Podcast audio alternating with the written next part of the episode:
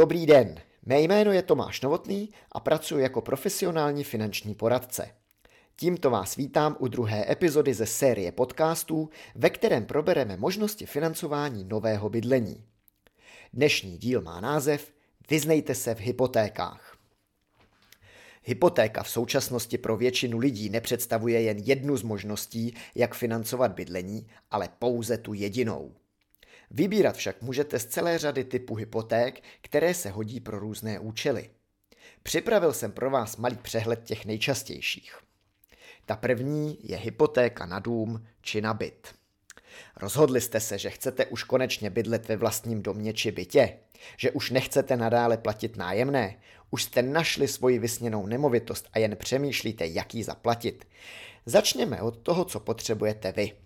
Nejprve je potřeba vybrat instituci, která vám peníze půjčí a nabídne vám výhodnou úrokovou sazbu. Úplně nejjednodušší varianta je ta, že půjdete do své banky, kam vám chodí mzda a kde znají vaší platební morálku a historii. Většina poradců na pobočkách vám dokáže erudovaně pomoci s vyřízením žádosti. Pokud si nejste jisti, že vám vaše banka nabídne to nejlepší, co se na trhu vyskytuje, ač to bude tvrdit, můžete se podívat i ke konkurenci. Tady máte možnost volby. Buď si obejdete konkurenci sami, nebo se obrátíte na finančního poradce, který celé kolečko absolvuje za vás.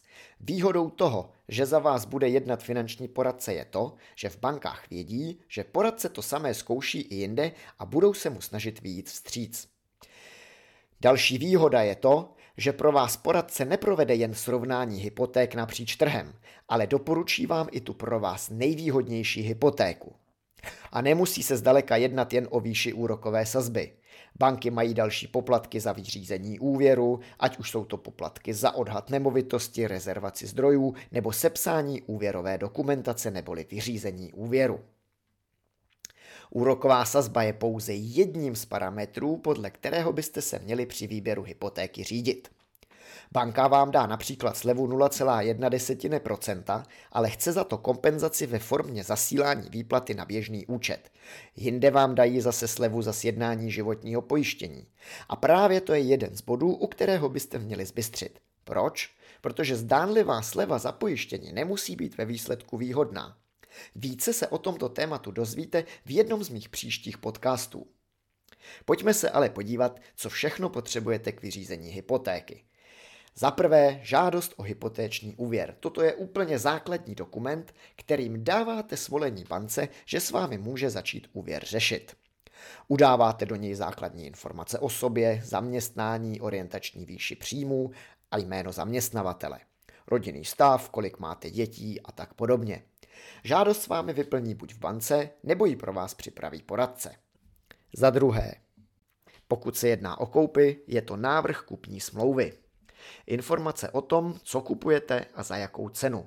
Návrh připraví buď právník nebo realitní kancelář. Můžete najít i standardizovanou kupní smlouvu na internetu, ale toto řešení nedoporučuji. Přece jen kupujete věc většinou v hodnotě řádu milionů korun, tak pár tisícovek za kvalitního právníka už se v celém nákladu ztratí. Potvrzení o výši příjmu je třetí věc, kterou potřebujete. Pokud jste zaměstnanec, vyplní vám ho mzdová účetní. U tohoto dokumentu bývá požadavek na telefonní kontakt na zaměstnance, který potvrzení vydal, protože si banky ověřují, jestli daný pracovník skutečně potvrzení vydal. Pokud jste OSVČ, majitel firmy, podnikatel, dodáváte většinou jedno až dvě daňová přiznání. Za čtvrté je to odhad nemovitosti. Pokud nemůže banka vytvořit odhad pomocí online nástrojů po dodání fotografií nemovitosti a vyplnění základních údajů, pošle na místní šetření technika, který zjistí stav nemovitosti. Většina bank, pokud kupujete byt ve větším městě, to zvládne. Jedná-li se o složitější případ, například s plánovanou rekonstrukcí, je návštěva technika nevyhnutelná. Za páté, kopie dvou osobních dokladů, jako je řidičský průkaz, občanský průkaz nebo pas a souhlas se zpracováním osobních údajů. Za šesté, výpisy z běžného účtu, kam chodí mzda. Výpisy nebudete potřebovat, pokud žádáte o hypotéku v bance, kde máte svůj účet. Jinak banka vyžaduje 3 až 12 výpisů z účtu, kde je vidět došlá mzda a finanční chování klienta. Je vidět, za co klient utrácí a jaké jsou jeho finanční návyky. Tento dokument nesmí být nijak upravován například začerněním určitých druhů pladeb. Kdy o hypotéku požádat? Logicky by to mělo být ve chvíli, kdy máte vybranou nemovitost a chcete si ji koupit. Existují však případy, kdy tomu tak být nemusí. Řeč je o hypotéce, kterou vám banka schválí takzvaně předem a vy máte půl roku až rok na to, abyste si našli vhodnou nemovitost. Této službě se říká hypotéka na ruby, naopak a dopředná hypotéka a tak podobně. Pokud nenajdete nemovitost v termínu, zaplatíte smluvní pokutu, která se pohybuje v řádech nižších 10 000 korun. Tento postup se vyplatí především ve chvíli, kdy víte, že budete chtít v následujících měsících kupovat nemovitost. S předem schválenou hypotékou máte mnohem větší šanci uspět v případě, že bude více zájemců. Prodávající může dát přednost vám, protože se k penězům za prodej dostane rychleji. Pozor na úrokovou sazbu. Ta většinou platí 1 až 3 měsíce. Určitě nepočítejte s tím, že si teď necháte schválit hypotéku a za rok dostanete stejnou sazbu. Vždy dostanete aktuální nabídku, ne tu, která byla aktuální v době podpisu smlouvy. Hypotéka na družstevní byt. Nejprve se pojďme podívat na definici družstevního bytu. Je to byt, jehož vlastníkem je bytové družstvo a člen družstva, neboli vlastník družstevního podílu, má právo byt užívat. Tento případ je specifický v tom, že vy nejste skutečným majitelem nemovitosti, tím je družstvo. A proto nemůžete dát byt do zástavy. Pokud kupujete družstevní byt, nedochází k převodu vlastnictví, ale jen členství v družstvu, neboli družstevního podílu. A možná vás zajímá, jak financovat družstevní byt. Berete-li si hypotéční úvěr, banka požaduje zástavu. Není ale nutné, aby zástava byla tatáž nemovitost, kterou kupujete. Pokud máte k dispozici jinou nemovitost, můžete ji využít. Dokonce ani není nutné, aby nemovitost byla vaše. Vlastníci mohou být například rodiče a pokud budou souhlasit se zástavou, můžete použít jejich byt či dům. Jen musí být ochotně nechat si zatížit nemovitost zástavním právem ve prospěch banky. Pak už jen doplatíte vlastní zdroje a můžete se stěhovat. Další variantou je tzv. předhypotéční úvěr. Banka vám půjčí prostředky na nákup družstevního podílu ale očekává, že v horizontu nejvýše dvou let dojde k převodu do osobního vlastnictví. Pro získání předhypotečního úvěru není zapotřebí zástava. Banka v době, než dojde k přepsání vlastnického práva, poskytne finanční prostředky a po převodu dojde k převedení předhypotečního úvěru na klasickou hypotéku. Současně s tím dojde i k zápisu zástavního práva k bytové jednotce. Jednou z nevýhod jsou vyšší úrokové sazby, protože v době od vyčerpání do přepsání platíte vyšší úrokovou sazbu a splácíte jen úroky, nikoli jistinu.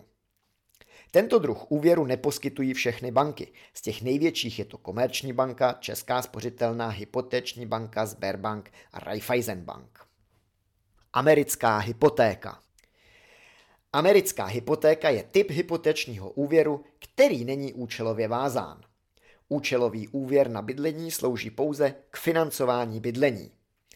Není tedy možné si vzít hypotéku a místo nákupu nemovitosti si pořídit například luxusní automobil. U americké hypotéky je tomu však jinak. Jedná se o neúčelový úvěr zajištěný zástavním právem k nemovitosti. Finanční prostředky z tohoto úvěru můžete použít k nákupu čehokoliv ať už se jedná o nemovitosti, které nejdou použít jako zástava, rozjezd podnikání, což je ale věc, na kterou si banky dávají pozor. Výše zmíněný luxusní automobil a tak dále. U americké hypotéky je potřeba dodržet některá základní specifika. Dostanete menší úrokovou sazbu oproti běžnému spotřebitelskému úvěru. To je tím, že dáváte do zástavy nemovitost. Úvěr můžete kdykoliv splatit, v některých bankách dokonce i bez sankce. Neplatí zde specifické podmínky předčasného splacení, tak jako u klasické hypotéky. Omezení výše úvěru. Limit má každá banka jiný, ale zpravidla je to mezi 5 až 10 miliony korun. Maximálně vám půjčí 70% hodnoty nemovitosti. To znamená, pokud zastavíte nemovitost v hodnotě 5 milionů korun, banka vám půjčí 3,5 milionu korun. Délka splatnosti je maximálně 20 let, což je sice dvakrát více než u spotřebitelského úvěru, ale o třetinu méně než u klasické hypotéky. A u této hypotéky nelze využít úlevy na dani ze zaplacených úroků. O americkou hypotéku se vyplatí žádat ve chvíli, kdy nejste schopni doložit účel, který by se týkal bydlení. Můžete ji například použít na nákup družstevního podílu, ale to pouze ve speciálních případech, kdy nelze zvolit jiné efektivní řešení. Podmínky získání jsou stejné jako u běžné hypotéky, jen je potřeba správně spočítat bonitu, protože splatnost je maximálně 20 let, tudíž jsou oproti 30 leté hypotéce vyšší splátky a proto nemusí být výše úvěru tak vysoká. Hypotéka na rekonstrukci. Máte dům či byt a potřebujete novou koupelnu, podlahy, zateplit, střechu, vyměnit okna či něco podobného? V takovém případě máte dvě možnosti. Nechcete-li dávat do zástavy nemovitost a vejdete se s rozpočtem do milionu korun, můžete využít úvěr ze stavebního spoření. Výhoda je v tom, že nemusíte řešit katastr nemovitosti a zástavní smlouvy, revizi technika, který přijde zkontrolovat stav před zahájením rekonstrukce a pak vás přijde zkontrolovat, když je hotovo. Nevýhoda je, že je zde vyšší úroková sazba, která je v současné době v pásmu od 3,9 do 5,5% ročně. Účelovost úvěru ze stavebního spoření poté doložíte fakturami a účtenkami za provedenou rekonstrukci. Pokud ale dáte nemovitost do zástavy, potřebujete předem udělat několik kroků. Tím prvním je vytvoření rozpočtu a plánu rekonstrukce. Dále je třeba vyřídit příslušné povolení u stavebního úřadu, obejít sousedy, například pokud zateplujete, a domluvit si stavební firmu. Pokud si budete rekonstrukci provádět své pomocí, je potřeba toto zahrnout v rozpočtu a v plánu. Vyřízení hypotéky je standardní jako u koupě, jen nedodáváte kupní smlouvu, ale rozpočet a plán rekonstrukce. Odhad nemovitosti proběhne minimálně dvakrát, to je na začátku a na konci. V některých případech, kdyby se čerpalo v několika vlnách, je potřeba opakovaná návštěva odhadce.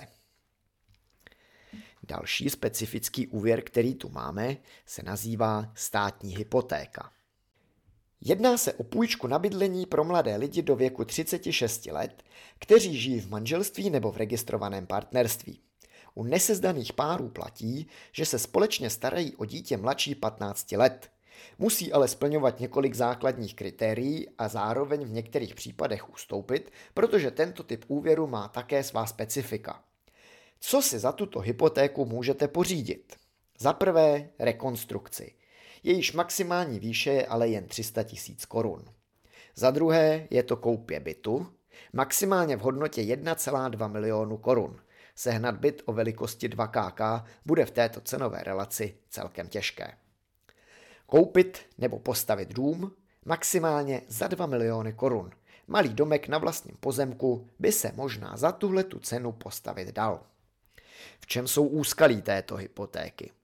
Když se odprostíte od maximální částky, kterou vám stát půjčí, je to splatnost. Jejíž maximální délka je u nákupu 20 let a u rekonstrukce 10 let. Stejně jako u americké hypotéky se s kratší splatností zvyšují měsíční splátky. Státní půjčka pro mladé pokrývá jen 80% ceny, to znamená, že 20% musíte dát ze svého.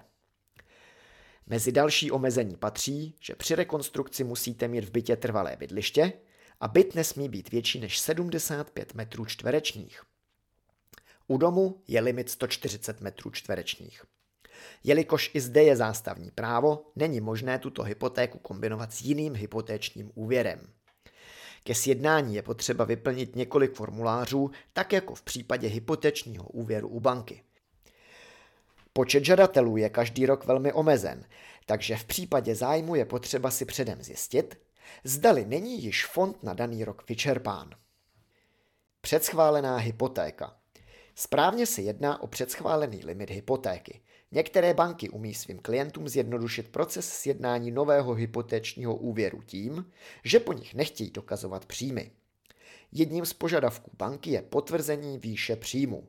Pokud máte předschválený limit, ušetříte si jeden formulář. Větší výhodu má tento postup pro OSVČ a podnikatele.